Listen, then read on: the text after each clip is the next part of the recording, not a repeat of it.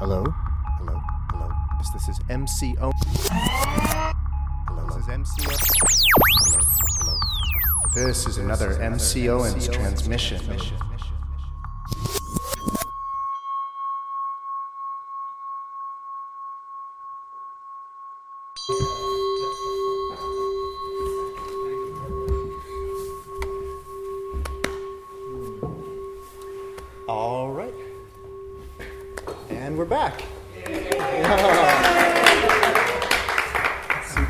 Sunday. Uh, welcome, everybody. I think everybody's been here before, or if you haven't, I'm Michael. This is our Sutra Study Sunday. Uh, I've been gone a month, but now we're back. And we're going to be talking about a new sutra tonight. New to all of us, uh, new to me. I never taught this sutra. Um, but I thought it would be a good place to start. It's called the Brahmajala Sutta. Uh, Brahma's net, Jala means net. This is Brahma's net. Um, it's from the Digha Nikaya, the long discourses of the Buddha, and it's actually number one in the Digha Nikaya. So, uh, if you're not familiar with these collections, these are the collections of uh, sutras or suttas uh, that were preserved in a language called Pali. There's uh, these ni- various nikayas. A nikaya is a collection. So this is actually a collection of some 40 different sutras. And there's multiple nikayas that make up this sort of Pali canon. Um, most sort of folks believe, or not believe, understand that the Digha, the long discourses of the Buddha, are like not just long because they're the lengthy, but they're the most important.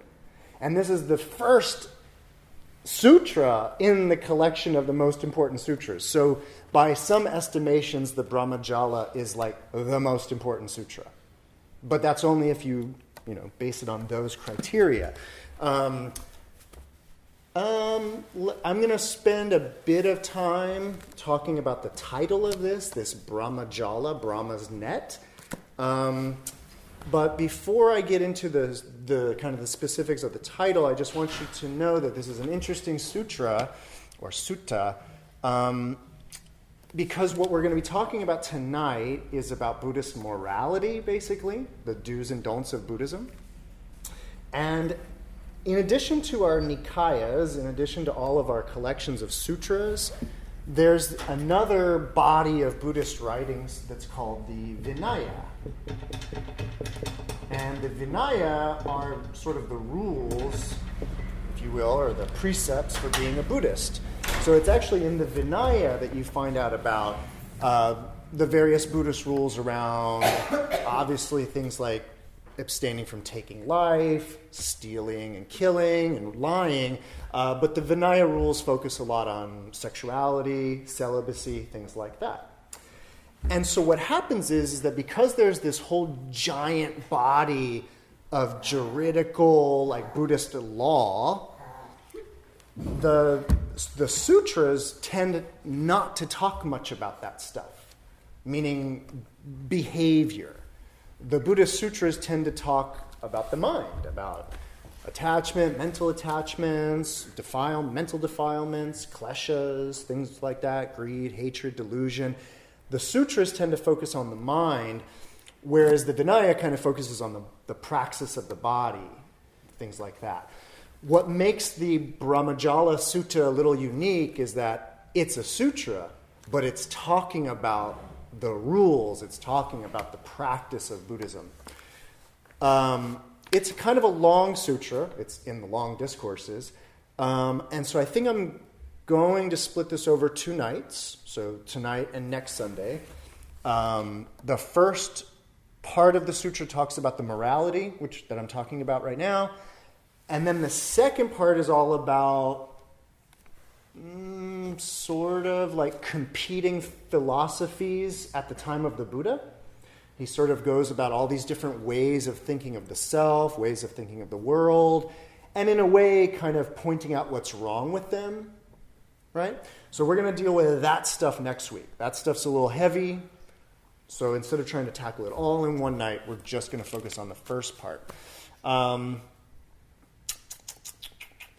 yeah, let's talk about the title and then we'll get into it. So this sutra is a little tricky, and I'm going to actually introduce this in my own way that deviates a little from the traditional way this sutra is taught. And it has to do with this net, right? Sometimes in Buddhism, nets are good things, poetic, beautiful things, and sometimes in Buddhism, nets are bad things, like if you're a fish. this sutra is about the bad kind of net, the one that you don't want to get caught in. All right? And so this is actually about Brahma's net. So this is jala or net. And actually, you should also know that this sutra is sometimes called the uh, Dharma Jala, the net of Dharma. It's sometimes called the Drishti Jala, the net of views. Uh, and it has one other title that pops up at the end, but the actual title of this is Brahma's Net. Now, in this collection, they do this thing, which we love this. Uh, Brahmajala, the supreme net, which is an alternative translation of what Brahma means, but I'm going to go through that in a second on the side. Brahmajala Sutta, the supreme net, what the teaching is not. So, if you've read this before, you might see that this sutra is sometimes called What the Teaching is Not. The, the sutra, the discourse, is a, is a little bit about all of these other ways of thinking of the self and the world. And the Buddha is definitely saying, yeah, we're not into those. He says what Buddhism is about in this. So take that subtitle, What the Teaching is Not, take that with a grain of salt. Um, what you should know, though, is what the Brahmajala is. So, if you're not familiar with this word Brahma, a quick introduction, we're dealing with a very old Indian concept or idea, like very old, way before the Buddha. And if you don't, if you don't know, um, if this is your first time here, uh, Buddhism or the Buddha these texts are, come from about 500 BC. Right now, I'm going to be talking about ideas that predate that by thousands of years. We're talking 1000 BC, 2000 BC at least, that we're talking in India, people are talking about Brahman, and that's pretty much where it starts. The oldest examples of this idea are dealing with something called Brahman, which is some has some sort of notion of a creative force that created this world. What will happen over time, and what I mean by that is, is that if this is a like 2000 BC, maybe around 1000 BC or so, you start to get this concept of a creative force in India a, a, a, a creationness that becomes just Brahma, a kind of a personality or a person. What we would call a god, right? A creator god, right? What happens even later on down the road, and actually this doesn't happen until really till I'd say about 500 AD, 600, 700 this is actually an older idea. There starts to be this idea that there is a god named Brahma, a god named Vishnu, and a god named Shiva. These are three distinct kind of gods. And what they talk about in traditional Indian cosmology is that Brahma is the creator of the world, Vishnu is a god that is the sustainer of the world, and Shiva is the destroyer of the world. This is actually kind of very, that you know this or that you're thinking in these terms is going to be important to understanding this sutra. This notion of a past, present, and future. That this is where the world came from. This is the force that's holding it up or sustaining it currently. And this is the force that will annihilate it, destroy it. Now, again, this is sort of a, a slightly more modern idea. at least within the common era.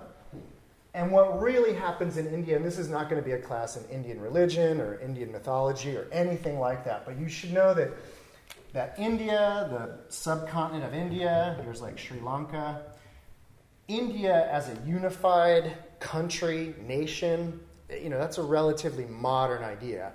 What traditionally you have is various pockets of religious activity that over time eventually meet and merge and meet and merge and then meet and merge.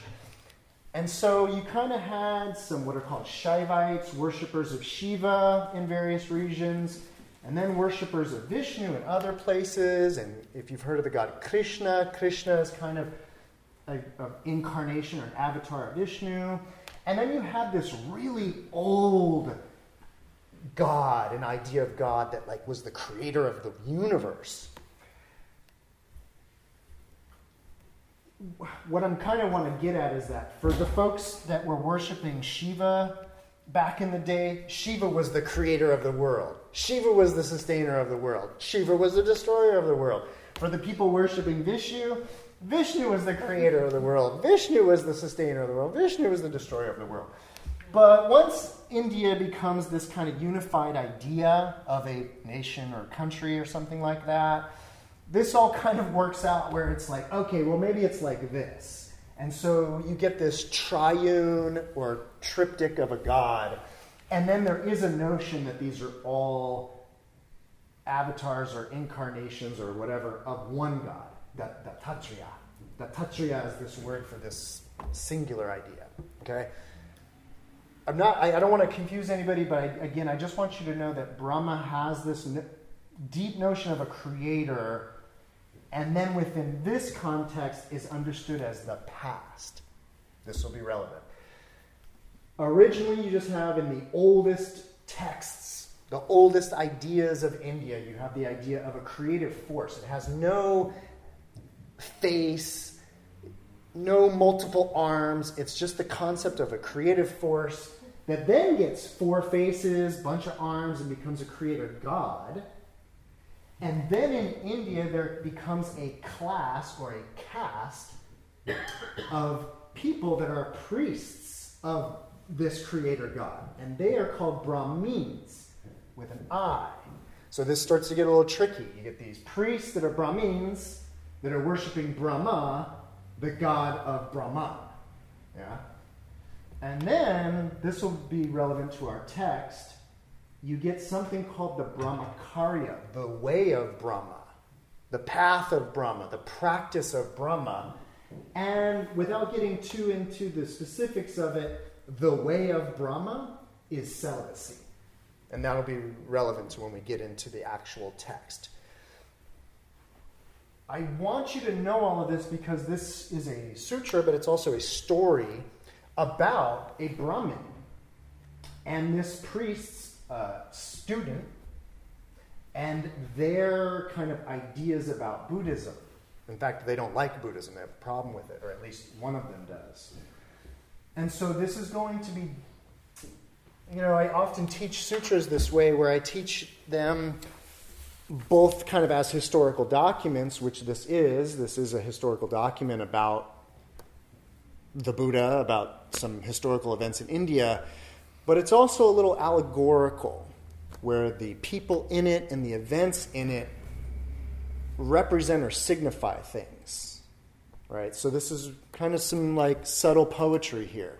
Um, this title, Brahmajala, Brahma's net, is referring to this God, this creator of this world. But, he's, but it's really actually going to be referring to the, the theology, if you will, of the Brahmins, their worldview versus the Buddhist worldview. And so this will be another great text or another great sutra for understanding what makes Buddhism Buddhism from a country or a region in which a lot of people were meditating, a lot of people were talking about nirvana or release from this world, release from suffering, and all of that. What makes Buddhism Buddhism? And not quote, Hinduism or Brahmin worship or Jainism or any of these other religions? What makes Buddhism Buddhism? This is a great sutra for explaining that. What makes Buddhism what it is and not all of these other schools? Thus, the title, What the Teaching Is Not. Right? Um, one other thing before I dive into the text. Uh, like I said, the first part of this is going to be dealing with Buddhist morality.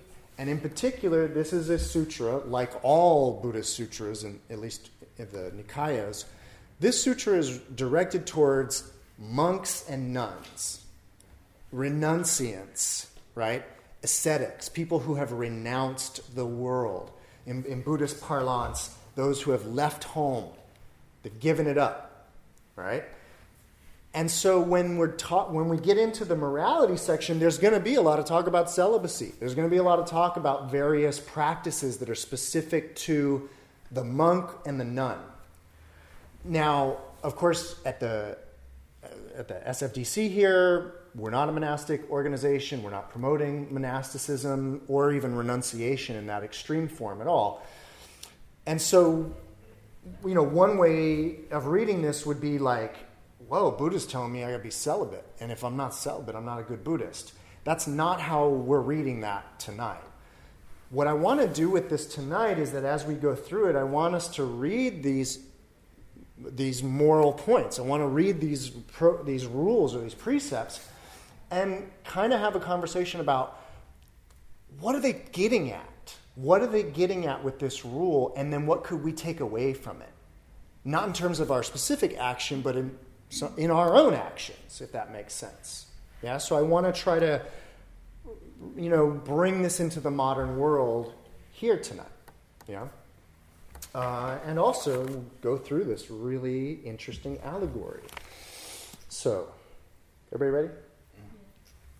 Thus have I heard, Ananda tells us. Once the Lord, the Buddha, was traveling along the main road between Rajgriha and Nalanda, with a large company of some 500 monks. Now, if you don't know, Rajgriha is the capital of Magadha. Magadha is this region in northeastern India. Well, it was a the name of this region, Magadha. Rajgriha is the capital of that, and Nalanda. Nalanda at the time of the Buddha became a, a, a hotbed of Buddhist activity but after the Buddha died, Nalanda became the site for the Buddhist university in India. Like shortly after the lifetime of the Buddha, Nalanda became the center of Buddhist learning and eventually became a huge actual university, like people traveling from all over the known world to come to Nalanda. Um, so, an important location in Buddhist uh, history. And interestingly, these, uh, all these monks with the Buddha were traveling on the main road between Rajgriha and Nalanda. And the wanderer Suppiya was also traveling on that road with his pupil, the youth Brahmadatta. Now, it doesn't happen to mention, but Suppiya is a Brahmin priest. You should know that these Brahmins, these priests, they meditated a lot back in the day. They were celibate. They did a lot of austerities, a lot of austere practices. What I want to get at is that within the within this time period, 500 BC, Brahmins were ascetics, wanderers, not too unlike Buddhists in that way. And Suppiya, our senior Brahmin teacher here, was finding fault in all sorts of ways with the Buddha, the Dharma, and the Sangha, right? The teacher, his teachings, and the community following them. Whereas his pupil Brahmadatta was speaking in various ways in praise of the Buddha, the Dharma, and the Sangha. And so these two, teacher and pupil, directly opposing each other's arguments, followed closely behind the Buddha and his order of monks. Then the Lord stopped for one night with his monks at the royal park of Ambalathika. And Suppiya too stopped there for the night with his pupil Brahmadatta. And Suppiya went on abusing the Buddha, the Dharma, and the Sangha, while his pupil Brahmadatta defended them. And thus, disputing, they followed close behind the Buddha and his order of monks. Now, in the early morning, a number of monks, having gotten up, gathered together and sat in the round pavilion. And this was the trend of their talk. It is wonderful, friends. It is marvelous how the blessed Lord, the Arahat, the fully enlightened Buddha, knows, sees, and clearly distinguishes the different inclinations of all beings. For here is the wanderer Suppiya, finding fault in all sorts of ways with the Buddha, the Dharma, and the Sangha, while his pupil Brahmadatta in various ways defends them. And still disputing, they follow closely behind the blessed Lord and his order of monks. Then the Lord, being aware of what those monks were saying, went to the round pavilion and sat down on his prepared seat. Then he said, Monks, what was the subject of your conversation just now? What talk have I interrupted? And they told him. And then the Buddha said, Monks, if anyone should speak in disparagement of me, of the Dharma, or the Sangha, you should not be angry, resentful, or upset on that account. If you were to be angry or displeased at such disparagement, that would only be a hindrance to you. For if others disparage me, the Dharma, or the Sangha, and you are angry or displeased, can you recognize whether what they are saying is right or not? No, Lord, they said. If others disparage me, the Dharma or the Sangha, then you must explain what is incorrect as being incorrect, saying, that is incorrect, that is false, that is not our way, that is not found among us. But, monks, if others should speak in praise of me, of the Dharma or the Sangha, you should not, on that account, be pleased, happy, or elated. If you were to be pleased, happy, or elated at such praise, that would only be a hindrance to you. If others praise me, the Dharma, or the Sangha, you should acknowledge the truth of what is true, saying, That is correct, that is right, that is our way, that is found among us. It is, monks, for elementary inferior matters of moral practice that the worldling, the average human, would praise the Buddha. And what are these elementary inferior matters for which the worldling would praise the Buddha? And then we have our first section on morality, but I want to pause to make sure we understood the first part. Right? So this is classic uh, what would be called Madhyamaka, middle path, middle road Buddhism.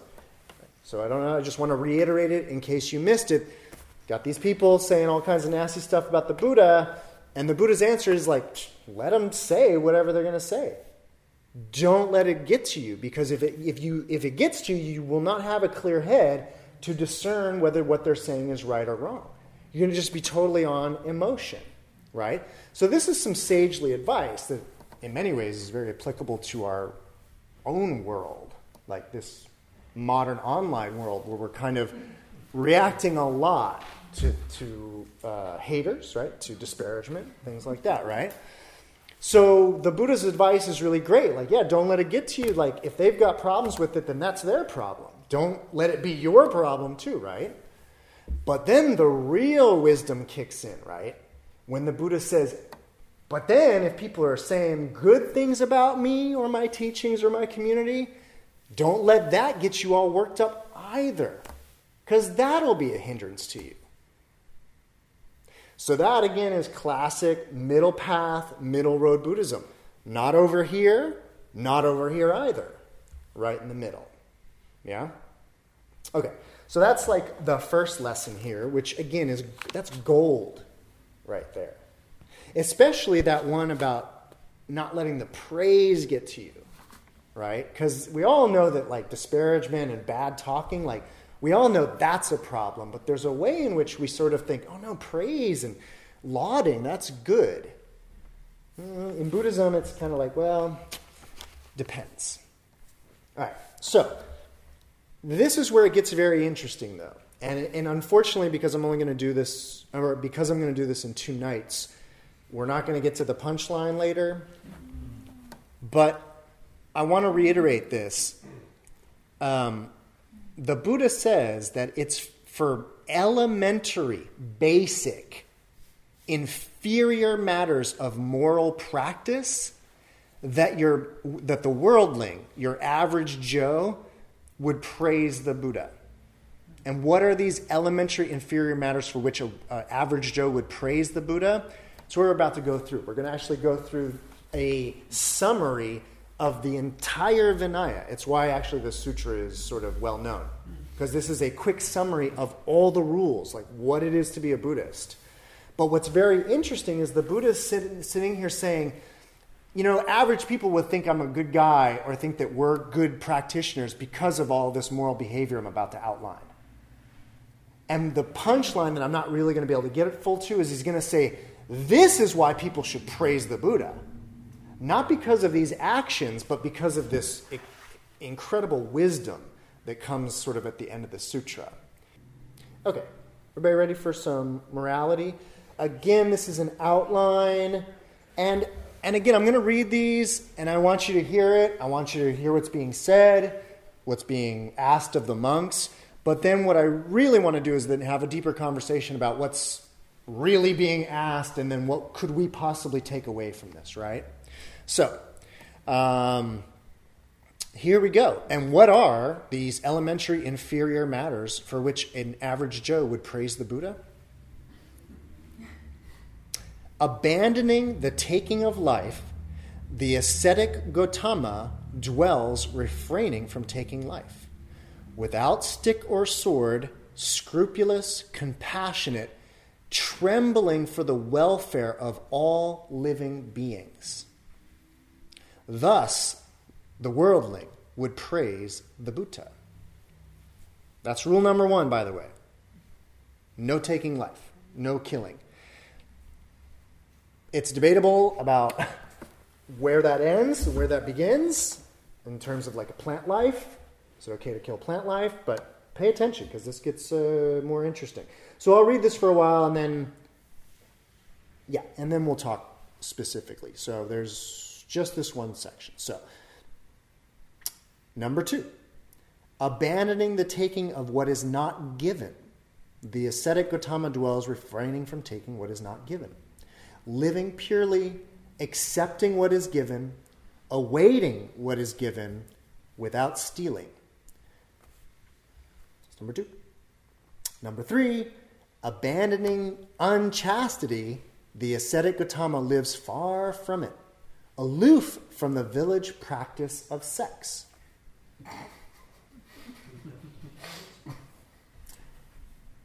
Next, abandoning false speech. The ascetic Gotama dwells refraining from false speech, a truth speaker, one to be relied on, trustworthy, dependable, not a deceiver of the world. Next, abandoning malicious speech. He does not repeat there what he has heard here to the detriment of these, or repeat here what he has heard there to the detriment of those. Thus, he is a reconciler of those at variance and an encourager of those at one, rejoicing in peace, loving it, delighting in it, one who speaks up for peace. Abandoning harsh speech, he refrains from it. He speaks whatever is blameless, pleasing to the ear, agreeable, reaching the heart, urbane, pleasing and attractive to the multitudes. Abandoning idle chatter, he speaks at the right time what is correct and to the point of dharma and discipline. He is a speaker of he is a speaker whose words are to be treasured, seasonable, reasoned, well defined, and connected with the goal. Thus the worldling would praise the Buddha. The ascetic Gotama is a refrainer from damaging seeds and crops. He eats once a day and not at night, refraining from eating at improper times. He avoids watching dancing, singing, music, and shows. He abstains from using garlands, perfumes, cosmetics, ornaments, and adornments. He avoids using a high or wide bed. He avoids accepting gold and silver. He avoids accepting raw grain and raw flesh. He does not accept women and young girls, male or female slaves, sheep or goats, cocks or pigs, elephants, cattle, horses and mares, fields or plots.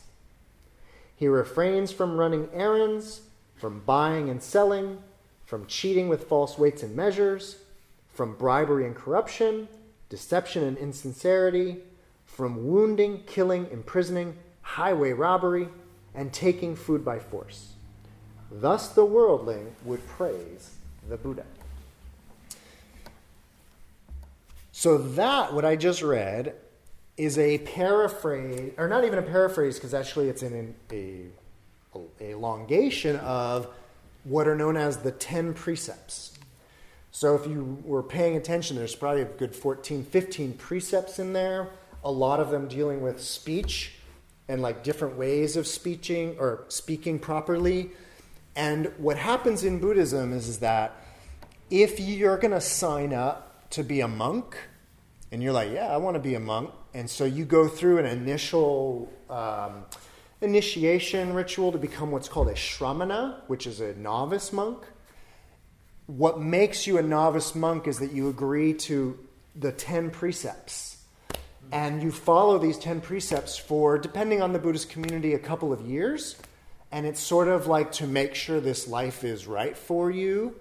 And if you pass this two year probationary period following just these 10 rules, and you're like, yeah, that's, uh, this is working for me, I'm in it, then you take the full 227 rules or, in, or vows. You vow to do X, Y, and Z. And then after that, the idea is there's no turning back. And in Buddhism, you should know that that probationary period, it is super cool and okay to turn back because that's the whole idea is that they don't want anybody signing up for the full the full unless they know it's really for them so they don't really want people signing up for all 227 rules and then being like yeah this isn't for me i'm out of here so you take the 10 which i want to go over again real quickly just to make sure we know what those 10 are but yeah jenny it seems so crazy that on one hand it's like all right middle path mm. and then on the other hand you're not even running errands. Yep. Yep. You're not what? Running errands. You're not even going to run errands. Yep. That's my favorite one. That one's easy. I'll get that. Yeah. Running errands. Yep. So, yeah. Why don't you? Uh, uh, why does it specifically tell you not to fuck with the seeds? To not be a farmer, or like to destroy them. Right? yeah, yeah, to like not like. No, but the implication is actually to farm.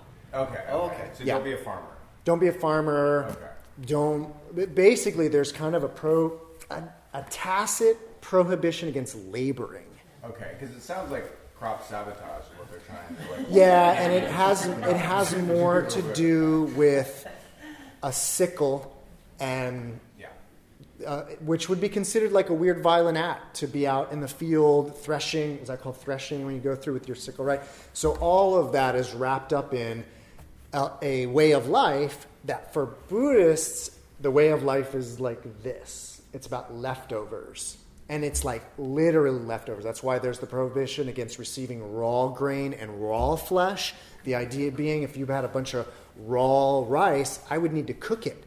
If I had a bunch of raw flesh, I would need to cook it. Versus being given leftovers, it's like, oh no, we already ate. Here, here, here you go. So is it about action or is it about manipulation of the living? Uh, you know, like the threshing is like, okay, you're cutting down plants, but then getting to cooking, is it just about action itself and manipulating the world? Those particular, so all of these, and we're going to get into the other sections with even more rules, but all of these rules can be subdivided under the Eightfold Path. So the Eightfold Path is what's overarching this. So if you think of something like right speech, for example, right speech is defined as not idle speech, not uh, ch- idle chit chat, like everything that was just said in here regarding speech, telling the truth, all of that, that's right speech. Everything that's in here that's regarding the crops and all of that is about right livelihood. And again, I want to have a good conversation tonight about what this might mean for us. What is what what might right livelihood mean for a bunch of householders in that regard? But because we're also Dharma students and want to know all of this, you should know that traditionally right livelihood is defined as begging. That is the right way of, of living. Not working, not laboring, begging. That's considered right livelihood, traditionally. Just like right view is traditionally seeing things as impermanent. If you didn't know, traditionally, right view is just seeing things as impermanent. That is the right view. Now, it gets elaborated in, in more complex ways than that, and having the right Buddhist view involves emptiness, involves all kinds of things. But each of the Eightfold Path can be reduced down to actually a very, like, uh, right speech is truthfulness. And then you get into the gradations of not harmful speech and all of that. But you, they all can be reduced down to an actual prohibition against a certain way of doing or whatever. And again, livelihood is about begging. And so a lot of that speaks to that. So uh, I understand that we want to interpret that differently now, but uh, assuming that right livelihood is only begging, that assumes that there's a bunch of people who are not having right livelihood. yep. they, are, they are necessary. I mean, uh, otherwise, like, yep. everybody's begging. yeah. So what, what's up with these people who are just giving you the food? so that's it's a great question, and uh, there's so much I could say about it. But the again, this is a old sutra, right, from the original kind of Theravada Pali tradition. It's for monks, by monks, all of that, right? And so the whole Theravada project is based on the idea or the concept that there are those who are karmically ready, meaning for ready for renunciation, and there are those who are karmically not ready for renunciation. Those who are not ready for renunciation, their best bet is to help those that are ready. So there is an understanding that there's those that are ready and those that are not, and, and that those who aren't ready to renounce, well, then they could support those who are ready, and then in their next life, they'll be ready because of the practice of generosity in this life. That's the general karmic view here. Your question, though, is sort of along the same lines, or I would put your question along the same lines as this thing about celibacy. But if everybody did that, we would quickly run out of people. It'd all be over soon. And the Buddhists are like, yeah, wouldn't that be great? Mara's realm, samsara, would be dried up. There would be no beings left for Mara to torment if we all practice celibacy. That's the Buddhist worldview as well. It is not a problem if we all did that. From an original Buddhist point of view, it's a giant source of craving and desire and teasing and suffering and all of that. And so to not have any part of it and just to sit, meditate, that's like the best bet. So, but I want to get to this because again, we're dealing with a very historic form of Buddhism, but again, trying to bring it into the modern world. So let's talk.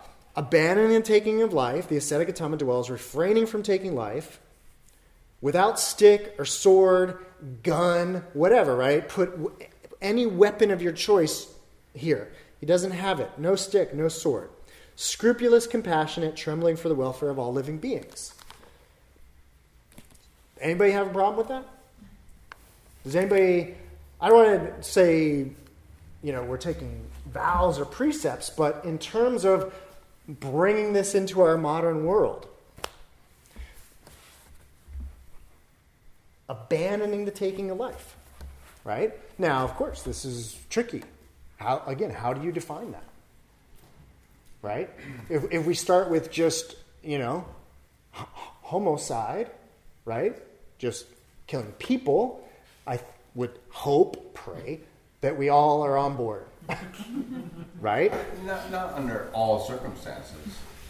Great, great point. Great point. For the Buddhist, Yeah, me personally.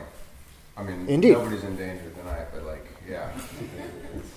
it's a very interesting uh, conundrum of, of a sort, though.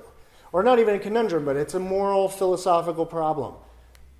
For the Buddhists, there is no righteous killing ever. It is, it is, there's no middle path when it comes to killing. There, none of that.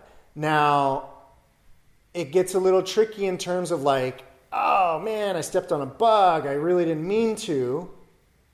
There's that versus ah, die. Ah. There's that's two different things. One is deeply violent and and full of animosity, and the other one is like, oh man, I stepped on a bug. Ah, Like, I, oh, I really wish I hadn't done that. Two very different modes of being, right? So I guess what I want, you know, I don't want to spend all night just on this first precept, but it, it's in its most general sense, it is just homicide. It is just same same aside, right? Just killing that which I consider to be the same as me. That's sort of our normal mode of not killing. Only that which looks like me a little bit. That's that's that's enough. Traditionally, I don't actually know if the early Theravadins limited it to just humans. The reason why I say this is, is that if you've been coming to my classes, you know I talk a lot about this, this movement or this shift sort of away from an earlier, kind of more arcane form of Buddhism to what would be called a Mahayana type of Buddhism. And in Mahayana Buddhism, which is sort of more pre- predominantly practiced in the world today, ahimsa or this rule against taking life is like trying not to take any life. Now, not to the Jain extent to where they're going to such limits, but if if a Buddhist, a Mahayana Buddhist who's taken the, the either the 10 vows or the 48 bodhisattva precepts or anything like that, they're like praying they don't kill anything. If you know what I mean. Like they're actively trying, obviously, not to kill anybody or anything, but their, the general place of their heart is like, I would really like to not step on a bug. I would really like to not take any life today. It might be impossible, but that's where my heart's at. And I, I hope you see the difference I'm making. That in terms of action, intention, and all of that, you might still step on a bug. You might still do shit. You still might drive your car into somebody and kill them, right? But in terms of one's mind state and one's desire or not desire, um, I think certainly for the Mahayana, they're trying not to take any life in that way. So, so there's that. Questions, ideas about taking life, killing, right? Again, Ten Commandments, Buddhism, everybody's talking about this. It's just an interesting question or idea of like, but, but what do you mean? Like, can I kill a plant? Next, abandoning the taking, the taking of what is not given, the ascetic Gautama dwells refraining from taking what is not given. Living purely, accepting what is given, awaiting what is given, living purely, or sorry, accepting what is given, waiting what is given, without stealing. So that's number two. No taking life, and then don't take what hasn't been given to you. Right? Anybody got any problem with that?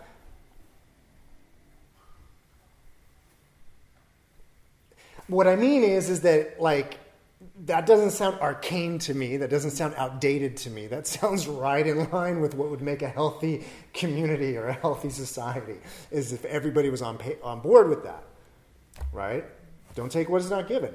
Now, if we're thinking about Buddhism, the practice of it, we're thinking about the Dharma.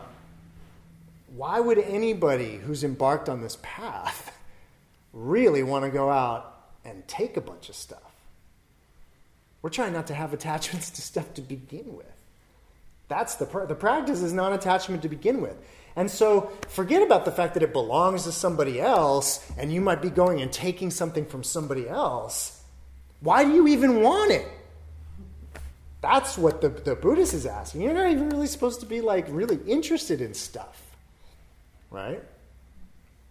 So what I'm saying is there's a spectrum, like with the killing, we can stop at just humans or we can go all the way to the plants, right? And just like with this, we can say, like, just take, you know, not taking, or we go all the way to like abandoning all desire for objects and stuff entirely.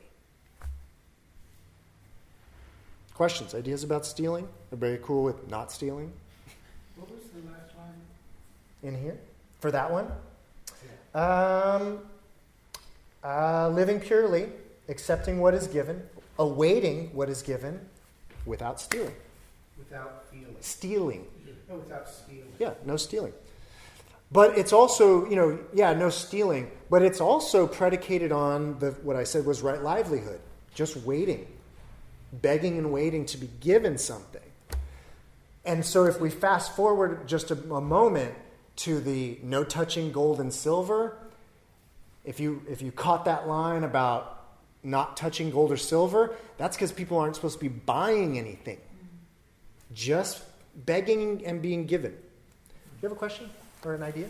Um, it was, really killing, which we moved past. Don't mind going back.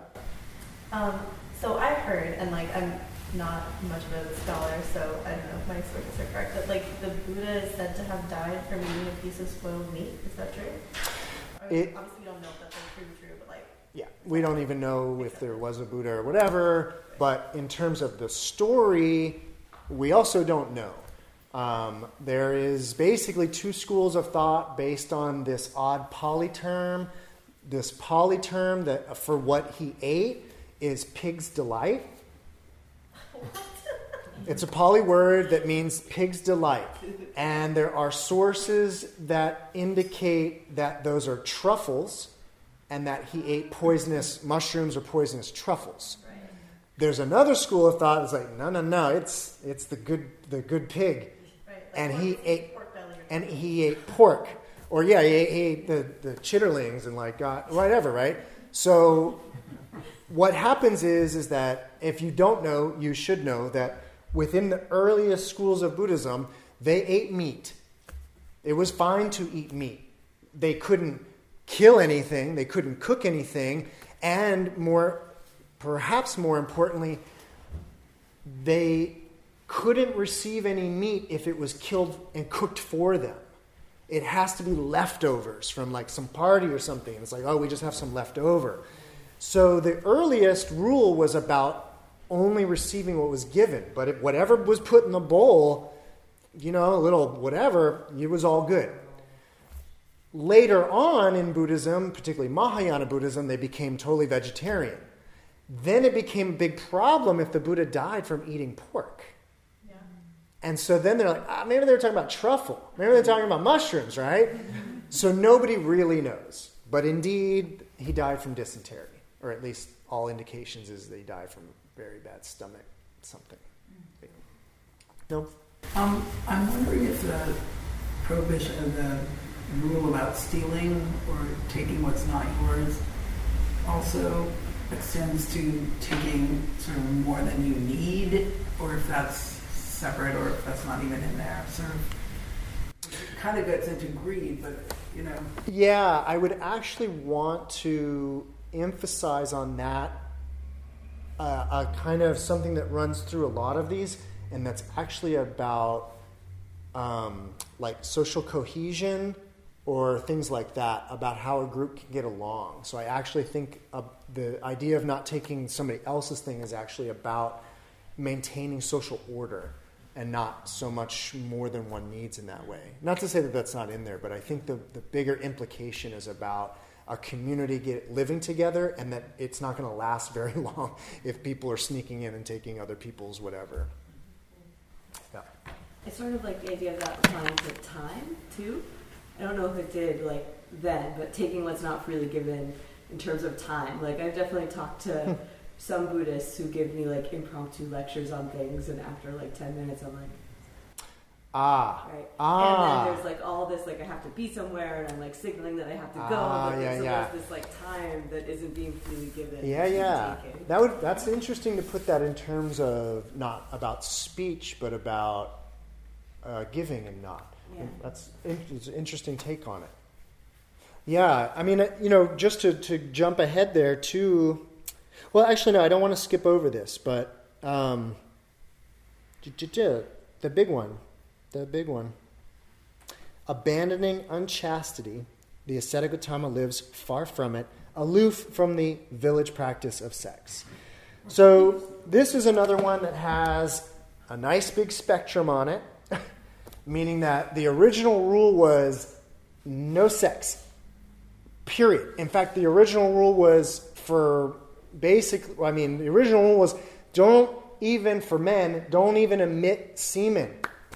Don't masturbate, don't think about it. If you have a nocturnal emission, a wet dream, then uh, it's like not totally your fault, but you still like did a bad thing. It's like they're really focused on ejaculation and not having it. And basically, for women, all the rules are about sexual satis- like pleasure in a certain way. I did my master's thesis on all of these rules and kind of did a weird Freudian analysis of all these rules and all. It was kind of a, a funny thesis, but what I can tell you is is that there's a few more rules for for nuns than for monks, and a lot of those extra rules for women for the for the nuns have to do with the particularities of the female sexual organ and female sexuality. So, for example, there's a, an odd rule that nuns can't do a wash in a river facing upstream. and at first you're like, and then you're like, oh. And so there's a few of these rules that are about that that, of course, don't apply to the monks. They're not going to get the same satisfaction in that way. And so when, it, when often when people hear that there's more rules for nuns than monks, they're like, oh yeah, of course there is. But they're actually very nuanced rules that are not really about, oh yeah, because women are way more unruly, and so they need a few more rules to keep them in line. It's actually about how the Vinaya is very, um, uh, well, A, the, all of these rules actually come about from people doing things. So the whole Vinaya is actually a set of stories about how there was a nun doing her wash in the middle of the river facing upstream, and all the other nuns are like, hey, she's getting off. they went back to the Buddha and were like, nun so and so was doing whatever, and he was like, okay, yeah, no more doing that. So all of the rules actually come from actual events where it was determined that that was not good. So, okay. Um, so the spectrum again is zero sexuality, zero, zero, zero. And then once these rules start to get brought into so called laity, there's sort of this ta- talk about like monogamy, there's talk about like no kinky stuff within a monogamous relationship. So Buddhists have struggled in the modern world because uh, actually just like the Christians, originally they were not into having sex. You know, the Christians, the original Christians thought they were out of here. They thought JC was coming back any second, and we were getting on the comet and we were getting out of here. So there were basically not rules, but just a general, like, yeah, we're not having babies, we're not having sex, we're out of here. Buddhism was also, of course, very anti sex, and I want to have a little talk about why that is.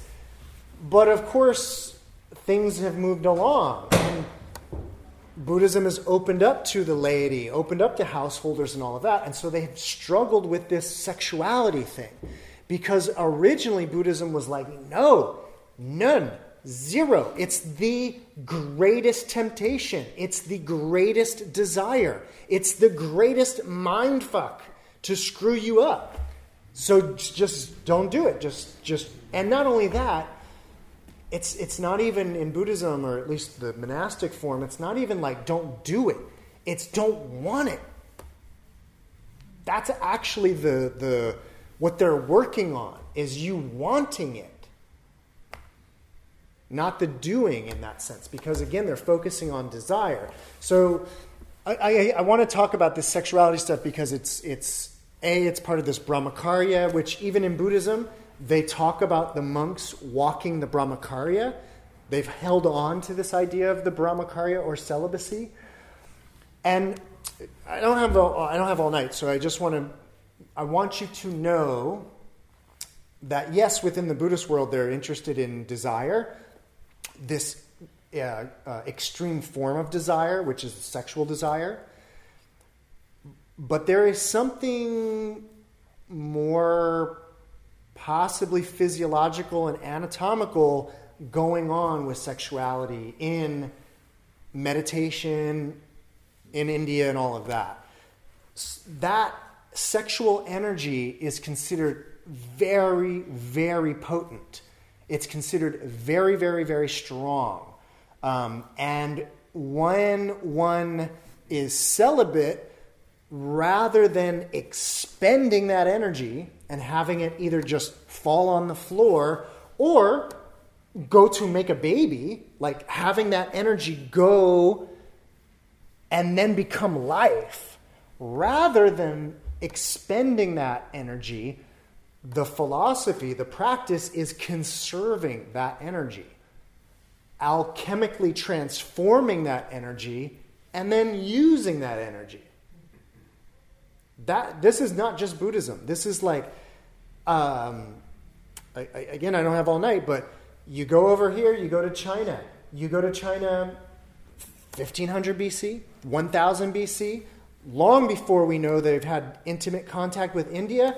And the, the monk, or not monks, but the ascetics in China, they're extolling the virtues of celibacy, extolling the virtues of preserving the sexual energy, transforming it, and using it. So, I, what I want, what I would like to get across is that the Judeo Christian world that we live in, unfortunately, and whether you participate in it or not, if you think it's 2019, you're in the Judeo Christian mythology, right? Because it's 2019 Anno Domini. And so we're in that world whether we believe it or not, whether we accept it or not. It is the culture that we live in. And so within that Judeo Christian worldview, sexuality has this crazy, you know, bad, it's bad, ew, and like all of this weird stuff around it, right? And then it just causes all of this weird Catholic guilt and all this stuff, and it's ah.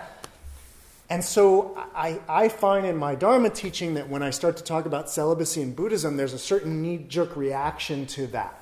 And I want you to know that the Buddhists are not saying like that's it's bad, it's ew, it's icky or nasty or anything like that. They're actually dealing with some deep, again, physiology where they actually understand this as energy, deep, powerful energy. And there's no denying it. There's no denying how powerful this energy is. Again, it can create life. I, I can't say it any more bluntly than that. It's a very, very powerful energy. And so the idea that we could possibly preserve and use that energy, that might seem totally foreign to the Judeo Christian worldview, but to the people of India, it was like, yeah, that's how it works. That's what's going on. And actually, these little shaved head, celibate people were considered very, very like aura special because of this practice to the point where you could literally like rub them and get goodness because they had been preserving that sexual energy. So it kind of cuts those two ways. You can either think of it in terms of desire and then controlling that desire. And I also would ask you to really think about how strong that desire is. How, um, you know, or, you know, I think we all go through this in our life, or I'll speak for myself, but like obviously through puberty, adolescence, it's it's crazy to deal with, like in terms of it just haunting your mind or just like ah. And then as you get older, hopefully, you know, it, it becomes less um, um, you know, myopic or whatever, where you're focusing it all, all the time. But so hearken back if you must. Hearken back to your youth when it was such a, right? Whether it was like good or bad or whatever, like the preoccupation with it. It- just think about that. And that Buddhism is like, yeah, that's a real serious mental hangup or desire. How interesting would it be if you could fully control that? right? And so then rather than being led around and by your sexual organs, you could actually be in control of that. Most meditation traditions are talking about self mastery, and a big part of self mastery, or like the epitome of, of self mastery, is being able to control that desire like for at least for descriptions of the advanced yogi it's like fully via will i can have an erection i can make the erection go away. Fully via one's will so that it has one has that amount of control over the sexual desire. So i hope yeah. So a little later Buddhism, uh, even earlier like Vipassana, or you know, like when you get to Buddha nature and all of that, there's like consciousness that is so vast that whatever comes in, you know, it's like, yeah, you, know, you can, you, it's part of you. you can, you, you can, you know, it's part of the big, big Buddha nature anyway. And if you're there and you remove the veils and whatever, right?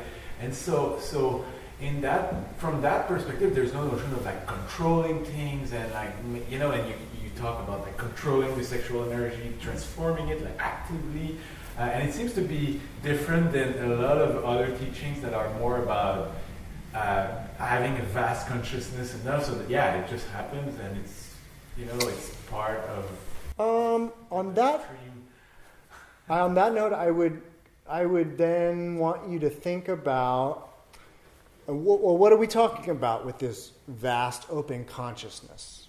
Well, let's put over here vast open consciousness, right?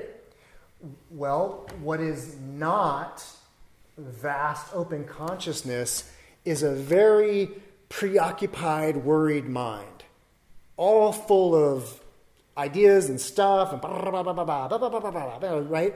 All going about. And the whole project of Buddhism is, or at least the meditation aspect of Buddhism, is about recognizing that all of this chit chat, chatter, and all of that is, and if I can calm that down, maybe I'm not thinking about 100 things, maybe I'm thinking about 50 things, and then maybe not 50, 25, maybe not 25, just 10 maybe just two, me and the bowl, maybe just one, like limiting that, what would be called sati or smrti, mindful concentration, by getting rid of all the chit chat and getting to that single pointed awareness, one moves into this vast consciousness. That's how it happens.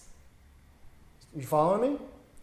The idea is, is that this, the sexualness is also like, ah, in terms of want, desire, ah, there it goes again, ah, like being worked up about these things. And so, in a similar fashion, I mean, maybe I presented it as this kind of control versus a letting go, a calming down of that. And so, in the same way that the mind calms down, the emotions, the sexuality calms down and moves you into that vast awareness. Yeah? So I made it I may have just made it sound more manipulative than it actually is. Because it's actually about calming down. Even in terms of sexuality, it's about calming down. There's also a lot also in sexuality regarding want and desire, but not just for sexual satisfaction, if you know what I mean. And what I mean by that is, is like sexuality is very complicated in terms of why we do it and what we want to get out of it.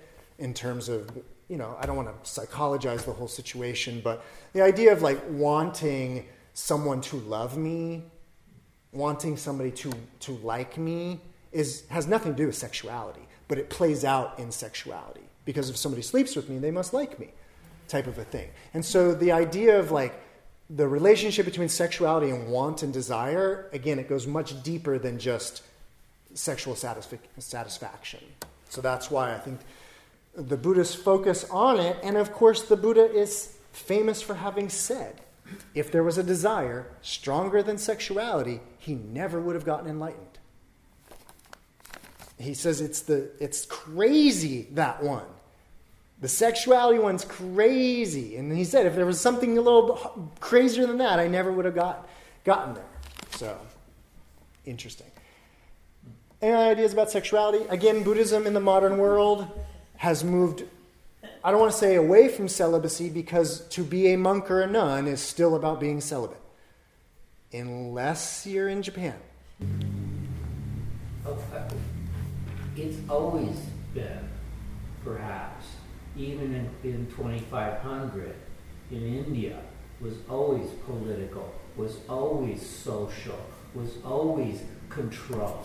Yeah. And, and so this is not, this is, a, this is a reaction, you know, you know, the, the, the, the Pope says to the king, you know, you keep them poor and we'll keep them stupid. It's the same thing here, 2,500 years, 3,000 years, 5,000 years ago. It's the same thing. It's about control. And the Buddha comes along and says, let's, let's, move, let's just, here, here are rules. Here are social rules, a social contract. that we now all get to live in a social contract in this country. We, we commit to the social contract and we break the social Here's another, but this is for the monks and for the nuns. Mm-hmm. But it's in response to politics. Yeah. That speaks to, to my point that sexuality and the prohibition against it or whatever is about a lot more than just sexual desire in that way. Yeah, very much. Because again, we're talking about the we're talking about procreation, we're talking about families, householders, all of that gets bound up in it. And the Buddha's just saying, yeah, let's just, just not have anything to do with that. Now, what I would ask, again, in, in our attempt to, to think about these things in 2019, to think about these things today, again, I'm not, I'm not here suggesting anybody be celibate. I want you all to understand why the Buddhists have maybe recommended it. I want you to understand all of that, but I'm not here saying it's the way or anything like that but through this conversation, I do would like us all to think about like what's up with that. And again, not dismiss it out of hand and be like, "Well, I'm not doing that," but actually just like think about it. And then what if I'm a practitioner, if I'm a dharma practitioner, what does that mean for me? I'm married, right?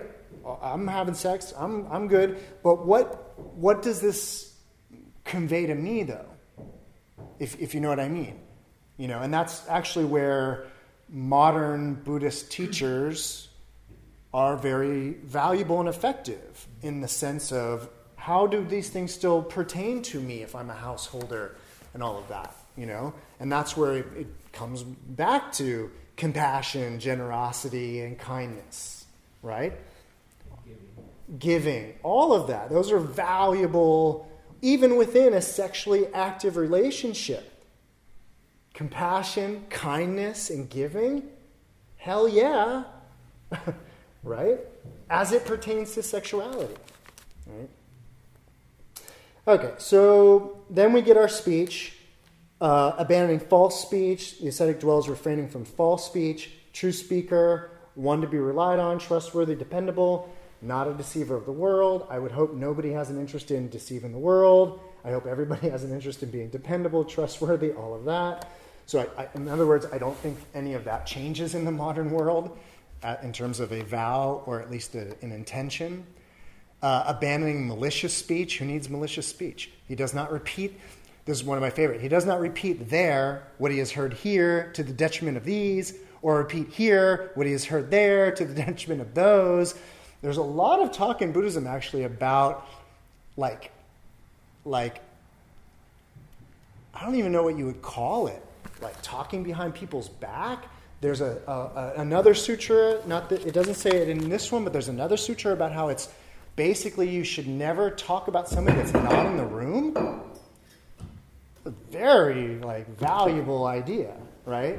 And ever since I read that, which was recently that I read uh, in a different sutra about not talking about people that aren't in the room, I've realized how often I do it and how often I'm privy to it. And as soon as I read it, I started realizing, oh, yeah, that's kind of nasty. Or not nasty, but it's kind of like unfair to the person that isn't there. So, anyways. Uh, thus, he's a reconciler of those at variance, an encourager of those that are one, rejoicing in peace, loving it, delighting in it, one who speaks up for peace. Come on. Right? Harsh speech, who needs it? He refrains from it. He speaks whatever is blameless, pleasing to the ear, agreeable, reaching the heart, urbane, pleasing and attractive to the multitudes. Abandoning idle chatter, he speaks at the right time, what is correct and to the point. He is a speaker whose words are to be treasured, seasonable, reasoned, well defined, and connected with the goal. Thus, the worldling would praise the Tathagata, the Buddha. Questions about speech? Again, Aren't they only talking to other monks? yes. Yeah. And what I'm doing is, well, what could we get out of this Oh. in that way? Yeah, Yeah, so yeah. we understand that he's talking to monks, Yeah, yeah, and it's interesting that he's telling the monks. But the monks are talking amongst themselves. Like the monks aren't really in the world having a lot of problems with gossip. Ah, They- they- well, no, actually, I'm just trying to get a picture. no, no, no. There appears to have been a lot of uh, problems within the Sangha of the creation of schisms, as they're usually called. There's a lot of time spent in sutras about avoiding the creation of schisms. And it starts with a lot of the bad speech stuff. And so a lot of it is about, so again, social cohesion in that way. Within their little song, their little sangha. Mm-hmm. Um, yeah, and then the last part is our damaging seeds and crops, which speaks to our farming. He eats once a day and not at night. This has been the rule since day one. You beg all morning, you eat basically at noon or before noon, and then that's it. Uh, basically, uh, he's inter- intermittent fasting, I guess is what we call it now, right? Um, uh, refraining from eating at improper times, which is to say at night. He avoids, so here's the big one he avoids watching dancing, singing, music, and shows. He abstains from using garlands, which is uh, rosaries of flowers, perfumes, cosmetics, i.e., makeup, ornaments, and adornments, jewelry. He avoids using high or wide beds. He avoids accepting gold and silver, avoids accepting raw grain and raw flesh, does not accept women and young girls, which sadly makes it seem like that was a thing, you know, obviously we know this still to this day, but definitely no Buddhist is, as accepting women and young girls, male or female slaves, sheep, goats, cocks, pigs, elephants, cattle, horses, mares, fields, and plots. He re- refrains from running errands, buying and selling, period, cheating with false weights and measures, bribery and corruption, deception and insincerity. He refrains from wounding, killing, imprisoning, highway robbery, and the taking of food by force. Thus, a worldling would praise the Buddha. Questions about that stuff? Because that's where some folks are like, wait a minute. If you're not buying anything, why are you worrying about your false weights and measures? Ah, like, would, did they make the false weights and measures rule first, and then we're like, wait, I think we just shouldn't do this at all, actually. That's a good point. Um, my guess is is that there must have been a function of dealing with the weights and measures in which one was not buying or selling anything, but strictly weighing things out and using, you know, a little heavier one over here or something like that. I mean, again, these are it's sort of more a little more of what I wanted to do tonight that we didn't really quite do, but understanding where these rules originally come from, getting to what's really being spoken about, and then how could we apply it to our world today.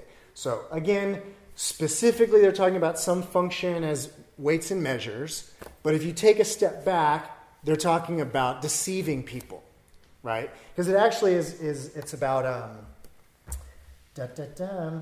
by cheating with false weights and measures. So if I had a scale and I were weighing something out for somebody, that's cool. But the deeper thing is actually about cheating people. So does anybody have a problem with not cheating anybody? If you see, see what I'm getting at. Like, how can we, what can we, you know, distill or extract from these rules? If we're not in the business of using weights and measures, what we can extract is, oh, don't cheat people. If you're playing a card game, don't have one up your sleeve. Stuff like that, right? Now, the big one that gets people is the uh, avoiding watching dancing, singing, music, and shows, which, of course, in the modern world would be no movies, no Netflix, no TV, none of that. For a monk. For a monk. For a monk. Now, from my research, a lot of people are a lot of people suggest that the, that prohibition is about the sort of licentious stuff that went on at places where there were shows and theaters and dancing and things like that. And so one shouldn't even go to the places where that stuff is happening. But I don't actually, I mean, I've read other thing, other, uh, well, the, Vinaya, and I don't think it's actually saying that. I think it's actually talking about like being entertained versus meditating, for example. They're like, why aren't you meditating? Why are you at the movies? Why are you at the show? So, um, as somebody brought up, though, that's for the monks. What could we get away from that, though? Nothing? Or do, it, do we think that's just for the monks? Yeah? It seems um, obvious that if you're like practicing mindfulness in your life, at least something that I have noticed is that some media makes me unhappy. Yep. And I engage with it compulsively anyway, unless I'm really paying attention. So one could infer that in today's world, the Buddha would be like, pay attention to how you feel when you're scrolling through Facebook. Maybe stop. Totally.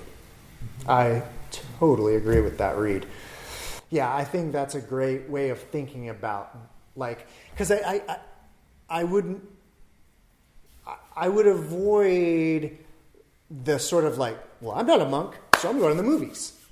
Versus the, you know, like with the sexuality thing, it's like, yeah, okay, fine. You're not a monk, so you're not celibate, but there's still something to be taken away from from this. And in the same way regarding the theater shows, it's like, okay, I'm not a monk, so maybe I'm not going to go so far as to not go at all, but maybe there's still some wisdom that I can take away from this, right?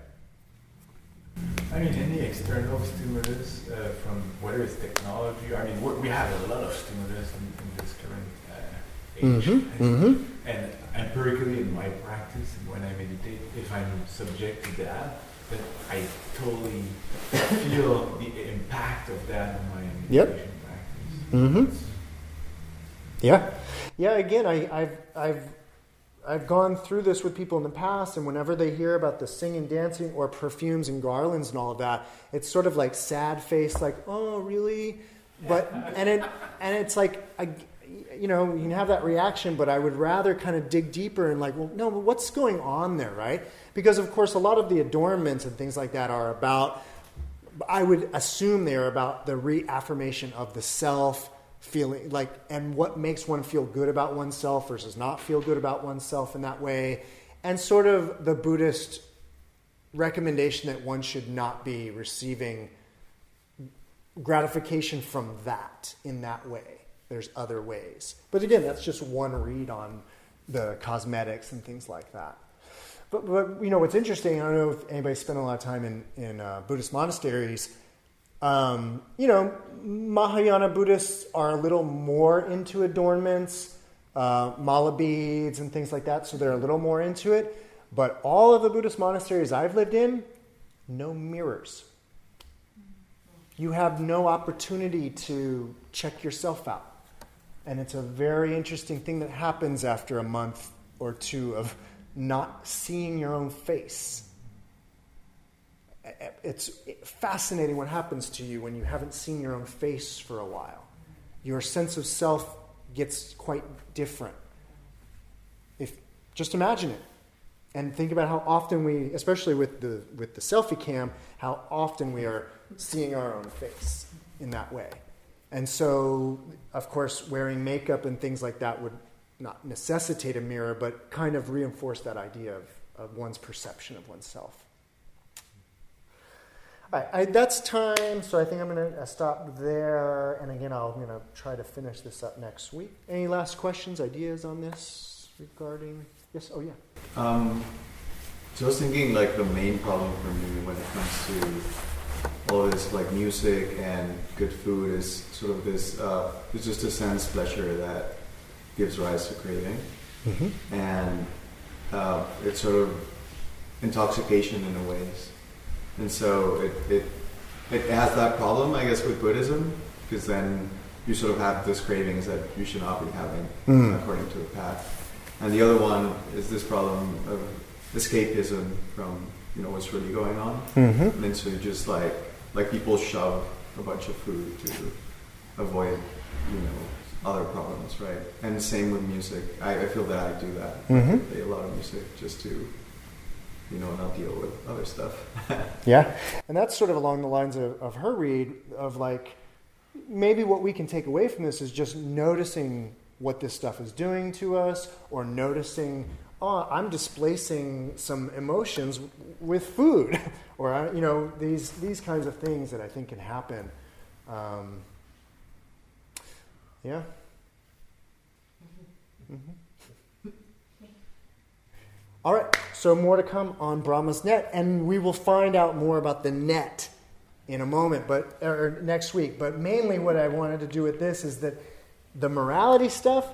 Again, most people will say the Buddha is a great guy because of this morality stuff, and he's going to say it's not this stuff that I'm doing; it's this dharma I teach. So stay tuned for the dharma next week. My.